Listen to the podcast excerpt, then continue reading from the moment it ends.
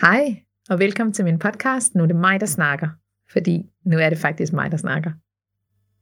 Så er vi kommet til øh, afsnit 9 i min øh, dejlige, fantastiske podcast. Og øh, jeg håber, I alle sammen hænger i nu, øh, og at der snart er noget øh, lys i den anden ende af alt det her corona. Det begynder godt nok at, at trække tænder ud. Øhm, og der er faktisk sket en øh, del ting siden øh, sidste episode. Altså ikke der er nogen... Øh, sindssygt mange vilde ting, men, øh, men et par ting, der øh, virkelig har trukket meget ud af min comfort zone. Og øh, hvis du har hørt øh, min andre afsnit, så ved du godt, at jeg virkelig har brug for det nogle gange. Og øh, det første, der er sket, det er, at jeg faktisk har indsendt min øh, første børnebog i en serie af børnebøger, jeg skal skrive fremadrettet. Og, øh, og det synes jeg er lidt vildt. så om øh, tre uger, når, øh, når den bliver udgivet og tilgængelig øh, diverse steder, så øh, kan jeg faktisk kalde mig forfatter. Og, og det, det er sgu da for vildt. Øhm, og bogen den er faktisk øh, om min egen familie, bare vendt lidt på hovedet, og fortælleren er min øh, mindste datter, og så er den ellers øh, fyldt af sjove anekdoter og oplevelser, vi har haft igennem årene. Øhm, og jeg startede egentlig ud med, at jeg vil beholde vores øh, rigtige navn, men øh, mine børn har sådan nogle ret specielle navn, øh, og er faktisk de eneste i Danmark øh, med de navne. Og så følte jeg et eller andet sted, at, at det vil blive lettere øh, for dem at blive genkendt. Og så vil måske nogle af dem være flow eller et eller andet. Øh, så den tanke, den sløjfede jeg simpelthen helt. Så nu hedder øh, bogen Vika med den skøre familie, og første afsnit af den kommende serie, den handler om den gang Vika næsten blev væk, og hvorfor man ikke skal lege med kniv. Den indeholder mor, far, Liv, Mads, Kia, Morten og Vika. Og så ellers alle de sjove ting, vi har oplevet. Øhm, jeg har faktisk øh, selv tegnet og malet alle billeder. Og øh, lige for at gøre det helt klart, øh, nej, der er ikke gemt hverken en tegner eller maler i mig. Øhm, jeg tænker bare lidt, at børn i bund og grund ikke går så meget op i det. Og, øh, og man kan se, hvad det skal forestille, og for børn er det det vigtigste. Og øh, hele historien er fortalt med et øh, glimt i øjet, og øh, jeg er faktisk øh, ret stolt over den. Øhm, det har været en lang proces, og jeg har været fyldt med øh, usikkerhed. Øhm, og den har faktisk næsten været færdig i mere end en måned, og når jeg så endelig satte mig ned for at skrive øh, slutningen på den, så øh, tog det faktisk kun 20 minutter. Så jeg har været fyldt med øh, overspringshandlinger og øh, udsat øh, hele tiden og, og gøre den færdig. Og jeg føler lidt, det har noget at gøre med, at jeg overbeviser mig selv om, at, øh, at jeg ikke er god nok, at jeg mislykkes, og hvem tror du, du er? Altså, at ingen gider at høre eller læse, når jeg skriver. Og hvis jeg fuldførte min bog, så ville jeg jo skulle forholde mig til det og, og, og måske mislykkes. Så i stedet for at gennemføre det, så øh, gør jeg det næsten færdigt og lægger den, øh, har jeg simpelthen lagt den på vent. Og så læser jeg den bare om og om igen og ændrer lidt her og der og, og alt det der. Men nu er den faktisk færdig, og den er sendt ind til forlaget, kontrakten er underskrevet, og det er, det er simpelthen for sent at ændre på noget som helst. Så øh, ja, jeg er faktisk snart forfatter. øhm, og den anden ting, der er sket, det er, at jeg har faktisk lejet mig ind i et øh, kontorkompleks øh, per 1. marts, hvor jeg starter et øh, nyt eventyr, så jeg kan udleve øh, min øh, iværksætterdrøm. Øhm, og som nævnt tidligere, så har jeg ikke, øh, føler jeg ikke, at jeg passer ind i den her boks for lønmodtagere. Og, og når det er sagt, så betyder det ikke, at jeg kan havne der igen. Det er ikke det, jeg mener. Det er bare ikke der, mit udgangspunkt er. Så jeg starter som øh, selvstændig, og så har jeg jo stadigvæk mit øh, bogeventyr, og min webshop, øh, Flatposter, og øh, min fantastiske podcast, så I skal jo selvfølgelig være med på min rejse. Så jeg glæder mig helt vildt, samtidig som jeg er vildt nervøs og har øh, tusind sommerfugle i maven. Øh, og jeg siger jer, det har simpelthen været en så svær beslutning for mig, og I aner ikke, hvor mange gange jeg har fået overbevist mig selv om, at, øh, at det var en øh, virkelig dum idé. Øh, og det kan jeg faktisk stadig gøre. Øh, nu er jeg bare bundet til det her øh, kontor, som jo koster penge, og det forpligter mig jo også til at gå langt ud af min lille boks. Øh, så det bliver vildt fremadrettet og skræmmende, og jeg vil selvfølgelig dele mit øh, nye iværksættereventyr med jer, når det nærmer sig. Nå, men øh, lad os starte på øh, det 9. afsnit, hvor jeg gerne vil snakke om, hvordan det er at have et barn med øh, et handicap, hvilken følelser det bringer frem i en, og øh, altså om både glæder og forhindringer, man møder på vejen øh, til fremtiden. Øhm, og det er i øh, 1999, der føder jeg en øh, dejlig dreng med en kampvægt på, øh, skal vi sige, 4.140 gram. Jeg havde øh, termin med ham den 16. januar, men øh, han er faktisk først født den 9. februar, så jeg er gået øh, rigtig meget over tiden. Øh, faktisk helt nøjagtigt 24 dage. Det vil selvfølgelig aldrig nogensinde have sket i dag, men, øh, men dengang gjorde det. Øhm, og jeg havde faktisk øh, også været til noget kønsbestemt ultralydsscanning tre gange, og alle gange fået at vide, at det var en pige, jeg ventede mig.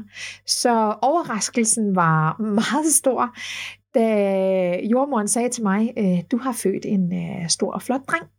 Og jeg siger jo, øh, nej, det har jeg faktisk ikke, jeg har født en pige. Og så griner hun af mig og siger, nej, det er en dreng, du har fået. Øhm, så, så ja, min, øh, min søn, han øh, blev fragtet hjem i en øh, lyserød sparkedragt, da jeg jo havde forventet en pige, og øh, faktisk øh, næsten kun købt øh, pigeting. Så, øh, men det har jeg så lært, at jeg ikke skal gøre igen, øh, selvom øh, fremadrettet mine ultralydsscanninger og kønsbestemte ultralydsscanninger har været korrekt, så har jeg stadigvæk ikke øh, stolt på dem 100%. Øhm, men øh, min søn, øh, han er meget syg som lille, Øh, men ellers så udvikler han, som han skal. Øh, han starter meget tidligt med at være selektiv i hans madvaner, men, men generelt så er han bare et let barn. Øh, han sover ikke så mange timer, og det er jo selvfølgelig frustrerende, men, men det er ikke det, at han så græder. Han, han sover bare ikke, han er bare vågen. Øhm, øh, så, men, men til trods for ikke så meget søvn fra ham, så, så er han stadigvæk en glad lille dreng. Øhm, da han er næsten to år, så begynder han at snakke engelsk og lære lynhurtigt sprog. Øhm, han starter i øh, børnehave som øh, treårig, og er også meget sammen med hans lille søster, som går i samme børnehave, som faktisk kun er et år yngre end ham. Øhm, og der er sådan en del møder angående hans trivsel i den her børnehave, da, da det virker som om, han ikke er så god til at skabe relationer til de andre børn, og som så gør, at han ofte klamrer sig til sin lille søster. Han begynder faktisk også ret tidligt at øh, spille Playstation, og øh, i en alder af, af kun de her 3-4 år, så er han faktisk en øh, ret habil spiller, øh, og på det tidspunkt, så er han øh, flydende i hans engelsk, og, øh, og ja, det, det er jo ikke så meget de her børnespil, han er interesseret i, det er, det er spil for de store drenge. Øhm, han øh, starter i øh, skole, og det samme mønster, det gentager sig. Øhm, og det er svært at tilpasse sig, så, så jeg får ofte følelsen af, at de jo gerne vil have, at, øh, at han er anderledes. Det vil sige, at han passer ikke ind i deres boks, ergo er der nødt til at være noget galt derhjemme. For det er jo ikke skolen, og det er simpelthen standarden, der er noget galt derhjemme. Øh, og det er den oplevelse, vi får øh, op igennem årene også. Øh, derhjemme så oplever jeg ikke de samme vanskeligheder, som, som skolen beskriver. Øh, men jeg har jo altid tænkt på min ældste søn som et helt specielt barn, øh, men som også har været meget forud for sin alder med forskellige ting. I øh, 2007 så flytter vi på, øh, ellers flytter vi tilbage til øh, Danmark, og på det tidspunkt så er han lige øh, fyldt 8 år. Han, øh, han starter i skole, øh, og lærer hurtigt øh, det danske sprog. Det tager ikke ret mange end et par uger, så snakker han flydende dansk. Øh, men så starter der bare et mareridt uden lige. Øh, der er møder efter møder, og forskellige fagpersoner bliver indkaldt, og under et møde, så bliver der fremlagt fortællinger om episoder med ham i SFO'en, som som, altså, som jeg aldrig er informeret om, til trods for, at jeg jo dagligt henter ham og hans, øh, hans andre søskende. Øhm, og det er, er, er pudsigt, fordi så sent som i går, der blev han faktisk øh, oprevet over de her episoder i, øh, i SFO'en, fordi han øh, hårdnakket mener, at de lyver, har overdrevet og koblet flere personer sammen, for at, øh, at det skulle fremstå værre, end det i virkeligheden var. Øh, og han er tydeligt vred over det. Og øh, en episode i rapporten, det er, at han har blodnæse, og så bliver der beskrevet, at han øh, vasker væggene og spejlet på badeværelset med hans eget blod.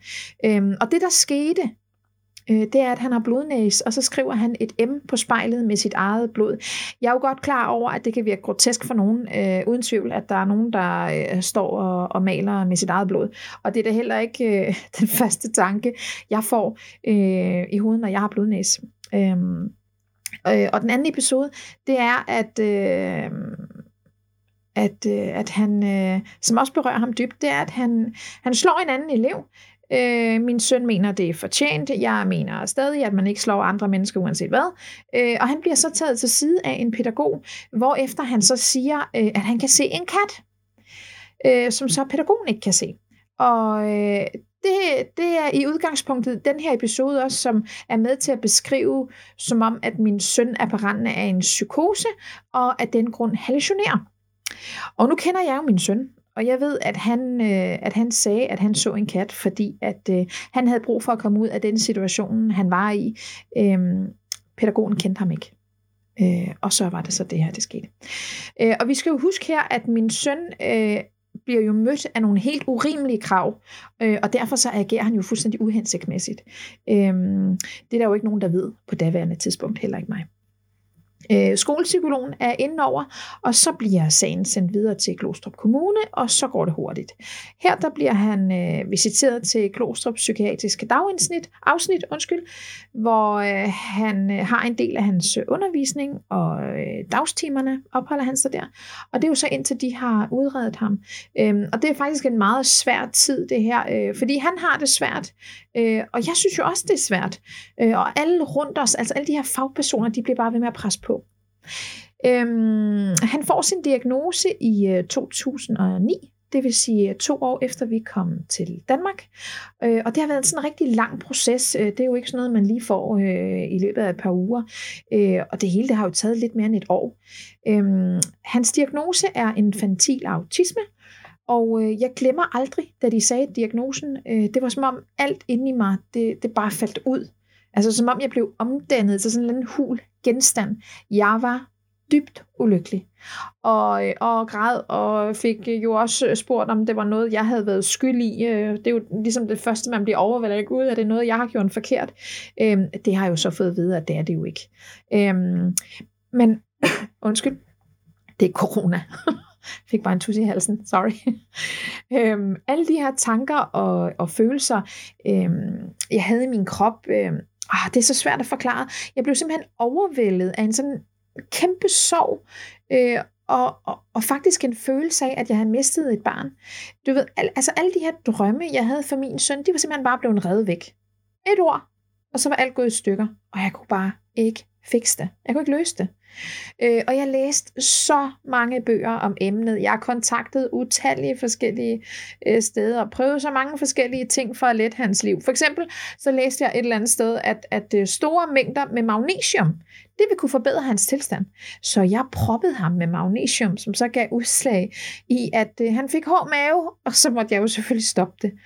Øh, så det var faktisk også mig selv, øh, der øh, efter meget øh, google og alt muligt på nettet, fandt ud af, at, at en kugledyne kunne, øh, kunne gøre underværker.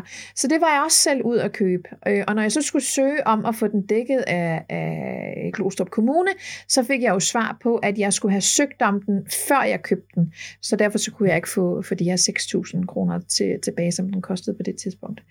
Øh, men det var det. Så øh, finder, pludselig finder psykiatrien ud af, at øh, han måske er på nippet til at være psykotisk. Og det er jo så efter de her omtalte episoder i, øh, i SFO'en.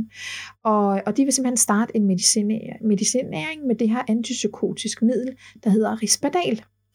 Og øh, til jer, som ikke kender det, så er det et middel, som øh, gives mod psykose psykoser og andre alvorlige sindslidelser. Og der er forresten en hel bog med bivirkninger, og det vil de proppe min, min 10-årige søn med. Det tror jeg så ikke. Det nægter jeg, og, og jeg bliver faktisk troet med en tvangsfjernelse, hvis jeg ikke går med til det jeg står øh, på mit og mener, at øh, de skal simpelthen, altså alt andet skal være prøvet øh, først, før de begynder at kigge mod, mod medicin. Og, og min søn skal sgu da ikke fyldes med alt muligt lort, øh, bare fordi de vil holde ham nede, øh, så han kan bibeholde en plads i folkeskolen. Vi skal jo huske på, at det er jo dyrt at, at visitere et barn til specialklassen, øh, så det er jo lettere at, at lige proppe nogle piller i dem, øh, så kan man holde dem nede. Ikke? Nå, men jeg, jeg nægter stadig, øh, og jeg googler igen, og jeg snakker med alle mulige forskellige læger, psykologer og psykiater, you name it. Øh, og så kommer der faktisk et brev til øh, indkaldelse af møde øh, om, øh, om tvangsfærdelse af min søn, øh, grundet jeg øh, nægter øh, vigtigt medicin. Øh, de mener jo, at han skal tvangsindlægges på en døgninstitution, hvor øh, de vil kunne medicinere ham og give ham et meget, meget bedre liv, end jeg vil.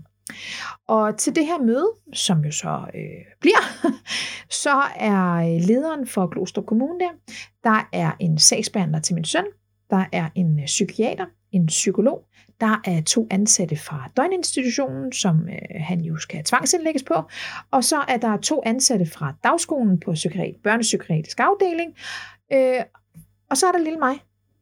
Og der var helt klart en skjult agenda helt fra starten. Øhm, jeg havde faktisk brugt en øh, hel uge, uge på at lave en fremlæggelse, som jeg øh, skulle læse op før mødet øh, sådan ordentligt startede. Øh, og jeg, jeg havde sådan en eller anden følelse af, at jeg var, jeg var simpelthen nødt til at fortælle min mening, altså min mavesø, mavefølelse, og hvad jeg har undersøgt. Øh, og det kan jo godt være, at jeg ikke er professor i autisme, men øh, jeg kender min søn bedre end nogen andre. Øh, mødet starter, og jeg øh, beder jo sommer for det første ord. Og det må man sige, at øh, både psykiateren og psykologen overhovedet ikke var interesseret i. Øh, men jeg fik kæmpet mig igennem øh, dem begge, og, og fik det første ord. Og jeg læste jo så op det, jeg har skrevet, øh, og så var det efterfølgende alle de andre, som så skulle fortælle, hvad de havde. Øh, og jeg følte mig så lille og ubetydelig, der jeg sad en, en kundeservice medarbejder, alene mor til fire, altså ingen smart uddannelser øh, mod alle de her højt uddannede mennesker, som bare kunne så mange fremmede ord og snakke som om de havde forstand. Men ved I hvad? Jeg vandt. Jeg vandt over dem alle sammen, og øh, min søn skulle hverken tvangsmedicineres eller fjernes. Øhm, det var faktisk lederen fra Klostrup Kommune, der blev min redning. En øh, ældre herre, der øh, efter alle havde lagt deres sag frem, sagde, at øh, han synes der skulle prøves nogle øh, andre tiltag, før øh, de gik til så drastisk skridt, som en tvangsfjernelse er. Øh, og han hørte mig, og han så mig, øh, og det var der ikke engang nogen andre, der gjorde. Øh, og det var så vigtigt for mig at finde ud af, hvornår min søn agerede på hans autisme, og hvornår det var noget andet. Og det er jo svært at finde ud af, når han konstant øh, øh blev mødt med, med helt urimelige krav. Deres fremlæggelse den var modbydelig. Jeg har efterfølgende fået øh, alle øh, udskrifter fra hele sagens øh, forløb, og det er jo grotesk, hvad der foregår, foregik. Og, og jeg ved godt, det, det skrevne ord kan virke hårdere, end det måske er ment. Men, men i de her papirer, så øh, var jeg simpelthen stemplet som en øh, dårlig mor, der ikke ville kunne passe ordentligt på et handicappet barn. Jeg var ung, havde øh, alt for mange børn. Øh, min far var alkoholiker, og derfor så havde de vist øh, kommet frem til øh, nogle statistikker og sådan noget, at øh, sandsynligheden var stor for, at øh, jeg også pludselig blev alkoholiker. Øhm, og ja, vi må heller ikke glemme min, øh, min voldelige øh, eksmand, øh, fordi øh, der var jo også dokumenteret som om, at jeg var dårlig til at tage, tage, tage, altså tage gode beslutninger. Øh, og ja, det kan man jo godt øh, på en måde sige, øh, jeg jo et eller andet sted var, men, men som jeg nævnte i min podcast om partnervold, man, man ved ikke, hvad det er for nogle, noget pres, og hvad det er for nogle ting, man er under, øh, før man er i den situation selv, hvor man faktisk oplever en, en partner yder vold. Øh, ting er ikke sort og hvid desværre. Øhm, jeg var simpelthen så såret, vred og frustreret. Jamen, altså alle følelser, de vendte sig i mig, og, og det endte faktisk med, at jeg måtte sygemelde mig fra mit arbejde.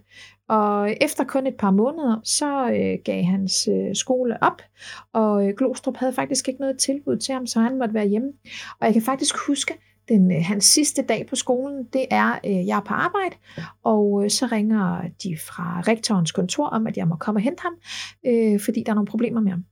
Så jeg tager jo så over og henter ham, og øh, snakker med ham der, og lige i den her periode, så øh, har han en, øh, jeg ved ikke, om man skal kalde det en tics, eller noget, han er nødt til at sige, når nogen spørger, siger noget til ham. Og det er, øh, ja ja, så siger vi det. Øh, og det, der jo så er sket, det er, at der er kommet en vikar ind i, hans, øh, ind i klassen, og så har vikaren øh, sagt til ham, at øh, han skal lave øh, den side nu, og så har han sagt, ja ja, så siger vi det. Og så har øh, vikaren jo sagt, øh, du skal ikke snakke sådan til mig. Og øh, min søn siger jo igen, ja ja, så siger vi det. Øhm, og øh, det, der jo så sker, det er, at øh, vikaren siger, hvis du gør det en gang til, så rykker du op på rektorens kontor, fordi det er det, der finder jeg mig ikke i.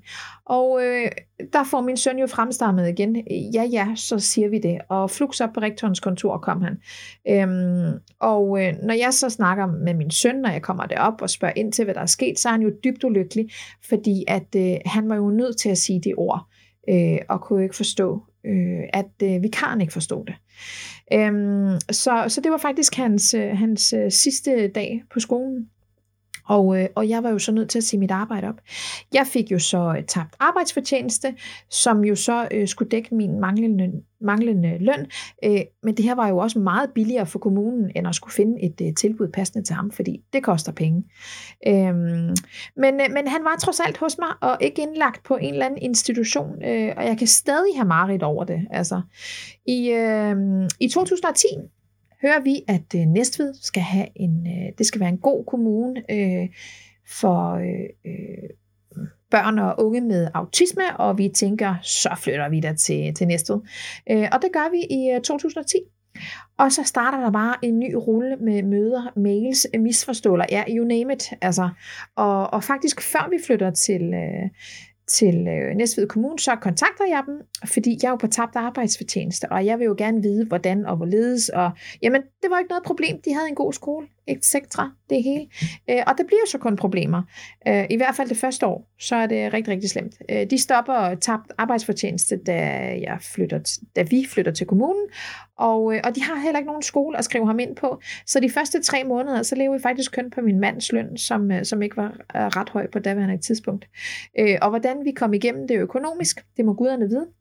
men, øh, men hvis vi øh, på et tidspunkt har en eller anden øh, hård måned, et eller andet, så øh, kan vi godt sige til hinanden, kan du huske den gang, vi kun levede af, af en lille løn, og så er månen ikke så over alligevel. Nå, men, øh, men de her møder, de starter simpelthen forfra, og der er hele tiden nye regler og tiltag, og der sker bare intet. I øh, december 2010 finder de jo så ud af, at øh, jeg alligevel har ret, øh, og så kommer tabt arbejdsfortjeneste med tilbagevirkende kraft. De falder på et meget tørt sted, lad mig sige det sådan her, øh, og det er jo en dejlig måned at få det i december, julen er lige rundt om hjørnet, ikke? Øh, og så lige der, der, så er det jo bare helt fantastisk. Øh, den her aftale med det her øh, tabt arbejdsfortjeneste med Næstved Kommune, den er jo så, at den skal fornyes hver tredje måned fremadrettet. Så, så, så vi kan have sådan en følelse af, at vi har fred en måned, og så skal vi jo så kæmpe to måneder, før de så giver mig ret og udbetaler den. Øh, og, og vi skal jo lige huske på, at, at de har jo ikke tilbudt noget øh, skoletilbud øh, til min søn overhovedet, og, og ergo kan jeg jo ikke genoptage mit arbejde, øh, da der ikke er nogen, der kan varetage øh, tage min søns behov. Øh, I midten af 2011, så finder de faktisk et øh, skoletilbud til ham. Det er en øh, skole i Næstved, hvor han kan gå i en klasse med øh, mange andre, som også har diagnoser inden for autismespektret. Øh, men da min søn har været øh, hjemme så længe, øh, faktisk i næsten to år, så er det jo ikke let at få afsted. Så øh, vi får faktisk øh, tilbudt en lærer, der kommer hjem til os, som så skal hjemmeundervise ham i et år og så gradvis øh, få ham ind i klassen. Og den her lærer, det er faktisk vores øh, kære Wayne, som øh, bliver som familie for os. Han øh, bliver en kæmpe stor del af vores liv. Øhm, han måtte øh, desværre opgive kampen mod kræft den øh, 6. oktober 2020. Øhm, han hjælper så meget, og han har simpelthen betydet alverden, øh, ikke kun for os, men også for, for vores søn. Øhm, min søn han får også nogle tillægsdiagnoser som øh, OCD, øh, lydberøringsfølsom, øh, spisforstyrrelse, øh, som også bliver kaldt øh, AFID. Øh, det er en diagnose, der endnu ikke øh, bruges så meget i Danmark. Øh, men det betyder kort sagt, at hans næringsindtag det er meget restrikt restriktivt, Uh, hvis man kan udtale ordene rigtigt. Og det vil sige, at han faktisk kun spiser ganske få madvarer, og, og det kan meget, altså det kan minde meget om at være ekstrem kredsen, men, men personer med, med afid, de får det simpelthen fysisk dårligt, blot ved tanken om andre fødevarer. Øhm, så han gør det ikke, fordi han gerne vil være tynd, eller han har et forstyrret kropsbillede. Det er simpelthen bare tanken, altså den her fornemmelse af det her mad i hans mund, der simpelthen frastøder ham så meget, at det, det bliver en umulighed at spise. Øhm, så han har ingen interesse i mad eller det at spise. Så, så hvis det er muligt for ham, så, så undgår han det glat. Øh, og det resulterer jo i, i vægttab og fejlernæring, og, og det er dybt frustrerende. Altså seriøst, det kan trække, altså det kan trække tænder ud. Jeg kan slet ikke. Jeg er så bekymret, og der har været, har været netter, hvor jeg har været bange for, at jeg skulle finde ham død på værelset. Øh, simpelthen øh, på grund af hans øh, ikke eksisterende øh, spisning. Øh, og afid, det kan blandt andet ses hos øh, personer med, øh, med autisme. Øh, og vi får jo faktisk helt frem til, at han er 18 år bevilget en øh, grøn recept på noget fresobin, som er en ernæringsdrik, som øh, specielt gives til ældre, øh, underernærede og alvorligt syge med cancer. Øh, og det gør en kæmpe forskel, øh, at han får dem her. Han kan simpelthen drikke øh, tre øh, per dag, og så får han dækket sit kalorieoptag på de her mindst 1200 kalorier. Da han så bliver 18 år, så bliver han øh, frataget den grønne recept øh, og bliver bedt om at møde hos øh, lægen til en øh, fornyelse af den her recept. Og vi møder op, og så her får vi simpelthen besked øh, om, at vi bare skal lave en smoothie til ham. Og, øh, og jeg kan huske, når, når han siger det, og jeg tænker bare, øh, altså, er du har du boet under en sten eller hvad? Altså virkelig. øh, fordi det er sådan nogle, og jeg ved godt, det er velmenende råd, og alle har gode hensigter, men har du prøvet at lave en smoothie? Altså vi sidder her med et 18-årig knæk, og jeg sidder bare og tænker, ja, det tænker jeg godt. Det er jo ikke sådan, jeg sidder her og tænker, smoothie? Den har jeg sgu ikke tænkt på.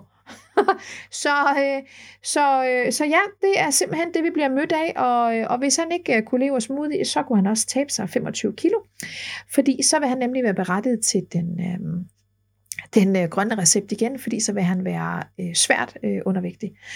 Øh, så det var ligesom de valg, vi fik, øh, så, så, så øh, ja, det, det droppede vi. Øh, så ingen grøn recept.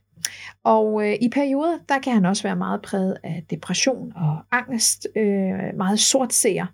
Øhm, og det er også, når han er i de her perioder med angst, så er jeg også bare bekymret. Så jeg plejer altid at spørge ham, øh, om han kunne finde på at gøre skade på sig selv. Og det svarer han altid nej til, men det kan stadigvæk bekymre mig. Øh, min søn har infantil autisme med høj IQ, og han har faktisk en øh, fotografisk øh, hukommelse i, øh, i den forstand, at han, øh, han lærer lynhurtigt, øh, hvis det interesserer ham, vil jeg mærke. Matematik øh, har for eksempel aldrig sagt ham noget, så, øh, så det har han haft rigtig svært ved at lære. Øh, han øh, lærte først at binde sine sko, når han var teenager, og, øh, altså, men til gengæld så snakker han syv forskellige, syv forskellige sprog, og han har øh, lært sig selv øh, altså nærmest natten over at spille på guitar. Han er øh, lynende skarp i historie og suger simpelthen al information til sig råt. Øh, og altså i andre situationer, der skal han også kun vide, altså han skal kun have information én gang. Øh, han har også et meget indsnævret interessefelt, og så øh, er han ikke så god til at forstå kropssprog. Og jeg kan faktisk huske, øh, da han var mindre, vi snakker om børnehavealderen, øh, han snakkede engelsk, og ofte var det sætninger, som virkede sådan lidt bekendt, når han snakkede dem. Altså han det var, det var en, en dialog, vi havde, hvor jeg snakkede til ham, og så svarede han mig tilbage. Men det var nogle sætninger, som virkede bekendt. Øhm, og en dag så opdagede jeg faktisk helt tilfældigt, at det var øh, sætninger fra forskellige spil, øh, film, øh, tegnefilm. Han øh, simpelthen ordret øh, videreformidler og putter ind de steder, hvor det kan lade sig gøre at bruge dem. Øhm, han kan, altså film, han har set en gang, så kunne han faktisk øh, næsten ordret sige øh, alle sætninger, der var i filmen. Øh, og det var næsten, om man havde et eller andet manuskript eller noget. Øh, og det hele, det høres bare super fedt og vildt ud, og med en IQ på 143, så er man altså hardcore, det siger jeg bare. det, øh, det sociale, det er han bare ikke så god i, og det er jo netop det, der er vores pejler igennem livet. Øh, det er jo vores EQ, øh, og det er jo vores emotionelle intelligens, og den er meget vigtig for at begå sig socialt. Det gør, at vi er gode til at aflæse andre mennesker, øh, og, og, og, altså, det er jo vigtigt, ikke kun på arbejdsmarkedet, men også i privatlivet. Og, og det, er, det er meget svært at måle EQ, men, men en ting er sikkert, den kan hele tiden udvikles. Så selvfølgelig kan han også lære sig nogle færdigheder, som gør det lettere øh, for ham at agere øh, ude i verden. Øh, selvfølgelig kan han det. Nå, men for at vende tilbage til tidslinjen, så øh, starter min øh, søn på en skole, hvor der er seks forskellige klasser. Alle for elever med øh, forskellige vanskeligheder og diagnoser inden for autismespektret. Og, og det bliver også en rytsjebanetur. Der er mange gode og dårlige perioder. Lærerne er gode, øh, og de gør deres allerbedste. Han tager en øh, 10. klasse hos dem også, og øh, går ud med, med gode karakterer. Og det sidste år af hans tid der, så går han faktisk kun i skole mandag, onsdag, fredag, og så er det kun fra 10 til 12. Øhm, og øh, helt til at starte med, da han startede i skole faktisk, så blev han fragtet i handicapkørsel, og det varede bare ikke ret længe. Så var der flere uheldige episoder med andre i bussen og en chauffør.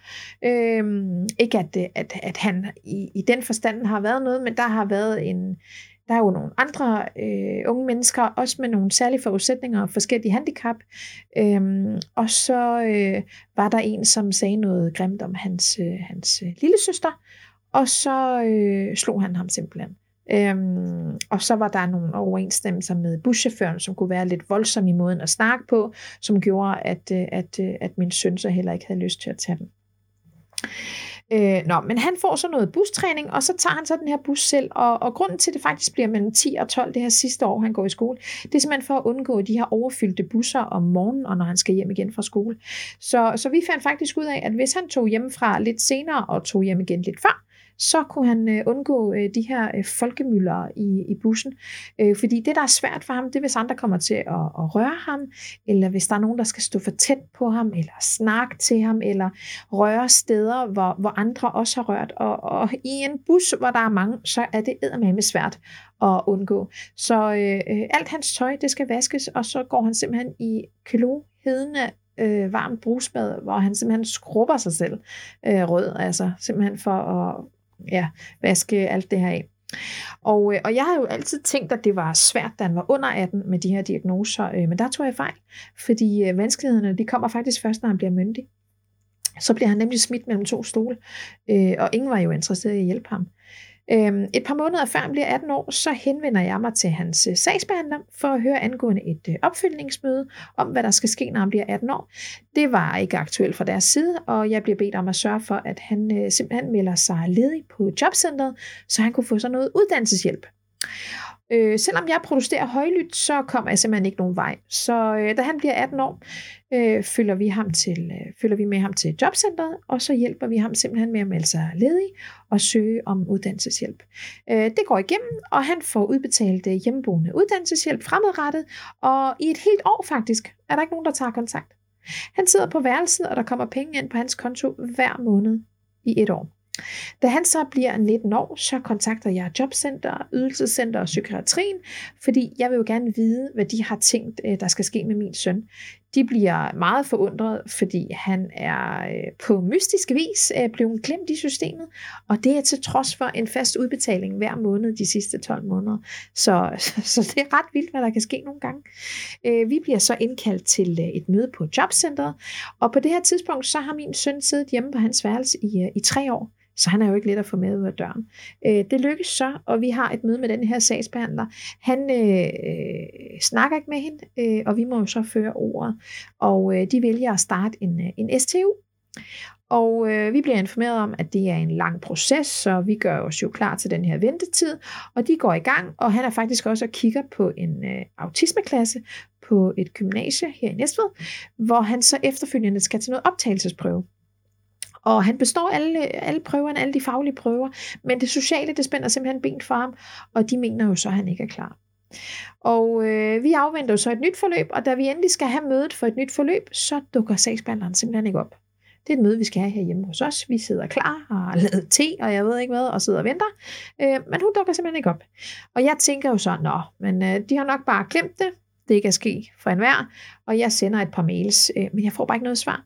Så efter en uge, så ringer jeg simpelthen til STU-vejlederen og får at vide, at øh, sagsbehandleren ikke længere arbejder hos dem.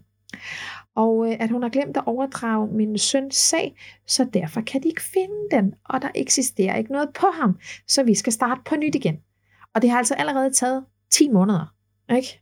Nu skal vi starte på nyt igen. Nå, endnu et møde øh, med Jobcenter, hvor der igen er kommet en ny sagsbehandler på, og, øh, og faktisk det næste år, så kommer der 12 nye sagsbehandlere på. Øhm, så til trods for øh, fremmøde en gang øh, per måned, så øh, har vi endnu aldrig snakket med det samme øh, menneske. Så hver gang, så føles det som om at starte på nyt igen. I marts øh, 2020, der tilbyder jeg faktisk min søn at komme til mig på mit arbejde og arbejde som opvasker. Jeg øh, arbejder det jo selv som øh, en af lederne, og jeg ser jo det som en gylden mulighed øh, for ham at prøve et job og simpelthen få ham ud af det her kontanthjælpssystem. Altså, det er, det, det er ikke værdigt. Altså, det, nej, og, og det er et helt forkert sted, han er. Bare den der fornemmelse af, når vi sidder der på jobcenter og venter på, at han skal kaldes ind, det er så forkert, altså, at han skal sidde der. Øh, nå, men, øh, men på det her øh, arbejde, så kan jeg jo tilretlægge det hele øh, lidt for ham, og vores, øh, vores øh, kollegaer, de ved godt, at han fungerer og lærer tingene på en anden måde. Øh, men endelig tænker jeg, nu, nu er han ude i det her kontanthjælpssystem, som øh, i mine øjne simpelthen er skabt øh, for at gøre folk endnu mere syge. Altså man bliver frataget al integritet, og bliver behandlet som en nasser, altså, så, øh, øh, og det er jo selvfølgelig, der er jo selvfølgelig, der findes jo nogle sort for, det skal jo ikke øh, gå, øh, stikke under en stol. De findes, de her nasser, men de fleste er det altså ikke, og det er derfor, det er så trist, at de alle sammen skal behandles på samme måde. Øh, nå, men øh, så bliver Danmark jo ramt af en coronanedlukning, som øh, jo går hårdt ud over restaurationsbranchen. Han har lige fået et job jo. Så han hjemsendes og må, øh, må faktisk vente, vente i næsten to måneder, før han kan starte arbejde igen. Og til gengæld, når han så starter op igen, så gør han et fantastisk arbejde. Han er dygtig, han er pligtopfyldende, og han træder altid til, hvis jeg har brug for ekstra hjælp. Altid. Og det skal lige siges, at han er ikke glad for jobbet, øh, men han gør det alligevel, og han gør det til UG. Jeg stopper jo i, øh, i det her job, og han fortsætter. Det er jo hans job, og det har jo ikke noget med mig at gøre. Altså, øh, den unge mand her er jo næsten 22 år gammel. Øh, så bliver vi ramt af endnu en nedlukning, hvor han igen bliver hjemsendt, og i den her periode, så øh, øh vælger lille søster at sige op, fordi at jeg har øh, to børn, der arbejder der. Min, øh, min datter på 20 er, er i køkkenet, og, og, og øh, min søn her med autisme er jo så øh, som opvasker. Nå, men lille søster hun siger op, og øh, ved sådan en ren tilfældighed, så opdager han, at han ikke længere er i, øh, i det. Vi har sådan en app, øh, Deltaplan, hvor man går ind og tjekker ens vagt og alt det der ting, øh, kollegaer og sådan noget. Øh, han er simpelthen blevet slettet. Han kan ikke logge ind, så han er slettet derfra. Øh, Ergo er han jo blevet fyret. Altså uden grund. Og, altså han er ikke engang informeret om det. Den er bare blevet slettet. Og det er edder med med dårlig stil af en arbejdsgiver. Prøv at høre, det er ikke overraskende. Jeg har jo selv været i de samme arbejdsforhold. Så, så ja, nu er han altså øh, uden arbejde. Og øh, min bekymring kunne jo så godt være i, at han måske får en, en forkert oplevelse af arbejdslivet, at det er sådan her, man bliver behandlet derude, og, og ikke ved, om man har et arbejde næste dag. Det har jo selvfølgelig informeret om, at det ikke er tilfældet. Det, vi har bare været uheldige. så, så nu rebooter vi lige igen, og så starter vi forfra. Så, så nu har jeg hjulpet ham med at søge nogle forskellige jobs, og håber på den måde, at, øh, at vi kan fortsætte med at holde ham ud af det her, altså den her kontanthjælpmøllen. Øhm, så, og vi har faktisk også i mere end et år haft en, som kommer øh, fast øh, en gang om ugen for at hjælpe ham med nogle praktiske ting, og, og på længere sigt hjælpe ham med at kunne klare sig selv. Fordi en eller anden dag, så er vi her ikke mere øh, og så vil jeg gerne være sikker på, at han kan klare sig selv, eller at, øh, eller, altså, at andre i det mindste er opmærksom på ham, øh, og yder den rigtige hjælp til ham. Så øh, lige pt. er han øh, ikke i stand til at klare sig selv, og jeg kan også godt forestille mig, at når tiden kommer til, at han skal flytte hjemmefra, så bliver det et slags øh, bofællesskab, hvor, altså, hvor den nødvendige hjælp øh, er til stede, hvor der måske er nogle, ja, nogen, der er arbejder, altså nogle ansatte, som er der hele tiden, som hjælper. Øh, og, og, og når det er sagt, jeg mener ikke, at han aldrig vil komme til at klare sig selv, fordi det er jeg ret sikker på, at han vil. Han skal bare lige have noget hjælp. Øh, lige noget, noget, guide, noget guide til at, at vise ham, hvad han skal gøre. Øh, og systemet, det er jo bygget fuld fuldstændig forkert. Altså, vi bliver ramt af det her byråkrati og forskellige paragrafer. For eksempel så vil han gerne gå på en musikskole, og da de var i gang med, øh, altså, da de var i gang med at undersøge til den her STU, og, og det eneste, de kunne tilbyde ham, det var et sted, hvor der var øh, beboere med Down-syndrom øh, og andre, andre øh, handicaps. Og det blev simpelthen for svært for ham, øh, fordi han kan ikke spejle sig i dem. Og, og, og vi skal jo huske på, mentalt så er han jo altså overintelligent. Øh, så han vil jo ikke kunne spare sig med dem. Øh, og der er jo også noget i min søn, som gør, at han, altså han havde jo haft en lang periode, den her følelse af ikke at være anderledes. Jeg vil ikke være anderledes, jeg vil være som alle de andre. Ikke? Øh, den har vi lagt væk nu, det gør ikke noget at være anderledes, det ved vi godt nu. Øh, men på det tidspunkt, så var han meget optaget af det. Øh, Øh, men, men, men det nægtede de, og så slukkede det simpelthen drømmen om, om den her musikskole, og, og siden har han faktisk ikke rørt hans guitar. Øh, men altså, når vi vender det hele på hovedet, så er der jo også blevet sparet en del i systemet på os. Øh, de har sluppet at have, have ham i et bofællesskab i institution. Vi har jo altid haft ham hjemme, og det har vi jo stadigvæk. Øh, vi er aldrig blevet øh, vejledet øh, i noget som helst, øh, så alt, alt jeg øh, ved, det har jeg læst mig til, følt mig frem og sparet med, øh, med andre øh, forældre til børn med autisme. Jeg havde øh, faktisk en, øh, en sagsbehandler, som mente, at han skulle øh, diagnostiseres på ny, fordi han kunne jo have vokset autisme-diagnosen af sig. Og øh, undskyld mit sprog, øh, what the serious fuck hvorvidt det bare være fantastisk, hvis han kunne vokse det hele af sig.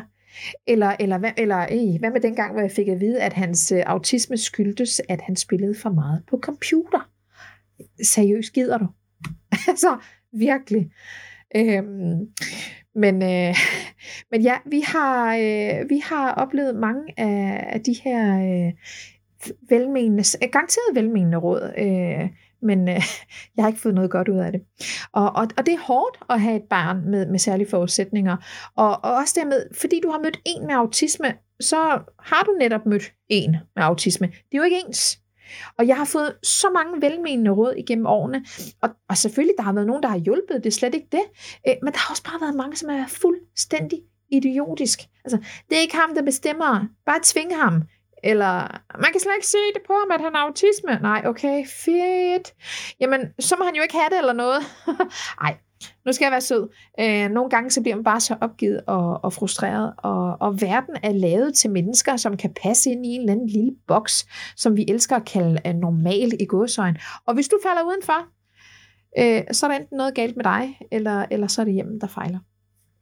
Øh, og det er faktisk stadig pissehårdt, og jeg kan stadig blive ramt af en sådan endeløs sorg over den verden, min søn han skal passe ind i. Og, og så, også alle de her drømme, jeg havde før, som aldrig bliver. Og det er svært at være i. Det er svært at mærke på, fordi det er jo lidt forbudte følelser. Jeg skal jo være glad for, at min søn er i live. Det kunne jo være værre. Det kan altid være værre. Øh, men det ændrer jo ikke på den situation, vi er i nu og, og hele tiden har været i, og hele tiden skal være i. Øh, jeg elsker ham uendelig højt, og jeg ved, at han også elsker mig på hans helt egen måde. Øh, og vores forhold øh, for mig øh, er bare i, altså det, det, det er sådan en svær situation, fordi hvornår skal jeg få lov til at være, altså kun hans mor? Fordi lige pt, så er jeg psykolog, jeg er sagsbehandler, jeg er behandler, jeg er krisehjælper, jeg er plejer, jeg er hotelansat, altså you name it, og jeg er det. Og han er blevet tilbudt at starte en skole som noget fjernundervisning. Men, men prøv at høre, helt ærligt, jeg ved godt, hvem det er, der skal være trækplaster her, og det er mig, og jeg orker ikke. Jeg har simpelthen ikke tid til det. Øh, og jeg må simpelthen sige, at, at, at det orker jeg ikke. Øh, jeg har ydet så meget omsorg i 22 år for den her dreng, og det vil jeg selvfølgelig altid gøre. Jeg skulle bare ønske, at der var nogle andre med forstand og erfaring, der sagde, ved du hvad, vi tager lige over her. Det skal du ikke tænke på lige nu. Øhm, og, øh, og han havde, for eksempel han havde fået øh, noget mail i hans e-boks, den tjekker han ikke selv, og så har han ikke fået læst et vigtigt brev fra jobcentret, og uddannelseshjælpen var blevet stoppet. Jeg kontakter dem, der er givet sådan en særskilt lov fra min søn om, at jeg gerne må ringe på, til alle offentlige instanser på hans vegne, og jeg fortæller jo kort øh, situationen, han har et handicap, og tingene er lidt svære for ham, og så siger damen i den anden ende, hvorfor har du ikke tjekket det for ham? Hvorfor hjælper du ham ikke? Det er jo lidt dit ansvar. Prøv at høre, jeg, jeg har lyst til at skrige ind i telefonen, men i stedet for, så ender jeg med at beklage og nærmest som en undskyldning fortælle, at jeg også er træt, og, og han er jo trods alt en voksen mand. Altså, og jeg ved, at alle mennesker har de bedste hensigter i alle situationer. Det er bare den der skide adfærd, som ikke er så hensigtsmæssigt. Og jeg håber, at øh, en dag han lærer alle de her basic ting, som man skulle kunne for at gebære sig ude i den store virkelige verden. Det ved jeg, han gør. Øh, vejen dertil, den øh, bliver bare lidt humpet og, og, og sikkert fuld af omvej, øh, men det er jeg jo også øh, selvlært mester i, så, så det skal jo ikke blive et problem. Så ja, jeg kan stadig blive ramt af sorg over det, som var, og, og synes, at verden den er bare helt urimelig, og hvorfor skal mit smukke barns ramme sig sådan møgdiagnoser?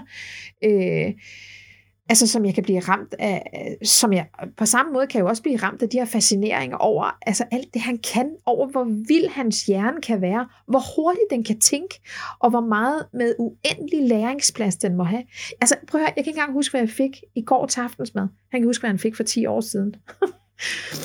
jeg, jeg vil så længe jeg lever passe på ham, og, og den dag han skal flytte for sig selv, så ved jeg også godt, at jeg er nødt til at give, give lidt slip på ham. Det bliver mega svært, og bare tanken på, at der er nogle andre, der skal tage over, det gør mig simpelthen trist til måde og, og bekymret, fordi kan de nu finde ud af at tage vare på ham ordentligt? Øhm, nå, det var ikke meningen, at mit afsnit skulle vare så længe, og, og jeg er glad for, at I har lyttet med så længe. Øh, har du selv et barn med særlige forudsætninger, så er alle de øh, følelser, du har helt normale, og det er okay at være trist så længe du husker også at være glad.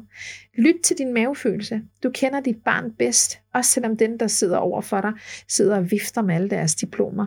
Og jeg kan ofte tænke på, hvor mange forældre, der må have, altså, der må have givet efter for psykiater, psykologer og sagsbehandlere, som har ment, at deres børn skulle tvangsindlægges eller medicineres, før alle andre muligheder er prøvet. Jeg kunne jo i min situation bare have sagt ja, fordi de skulle jo vide bedre end mig. Øh, jeg var helt alene. Jeg havde ikke noget bagland at trække på, og jeg tog kampen op alligevel.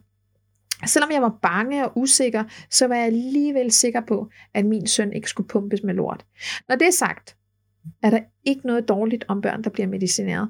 Der er helt sikkert børn, der har brug for det. I vores situation havde min søn bare ikke brug for det. Hæng i, hold ud, og der findes en helt særlig plads for os forældre af børn med særlige forudsætninger. Tak fordi I lyttede med, og jeg sætter stor pris på jer alle sammen. Kan I alle have det fantastisk dejligt, til vi snakkes igen.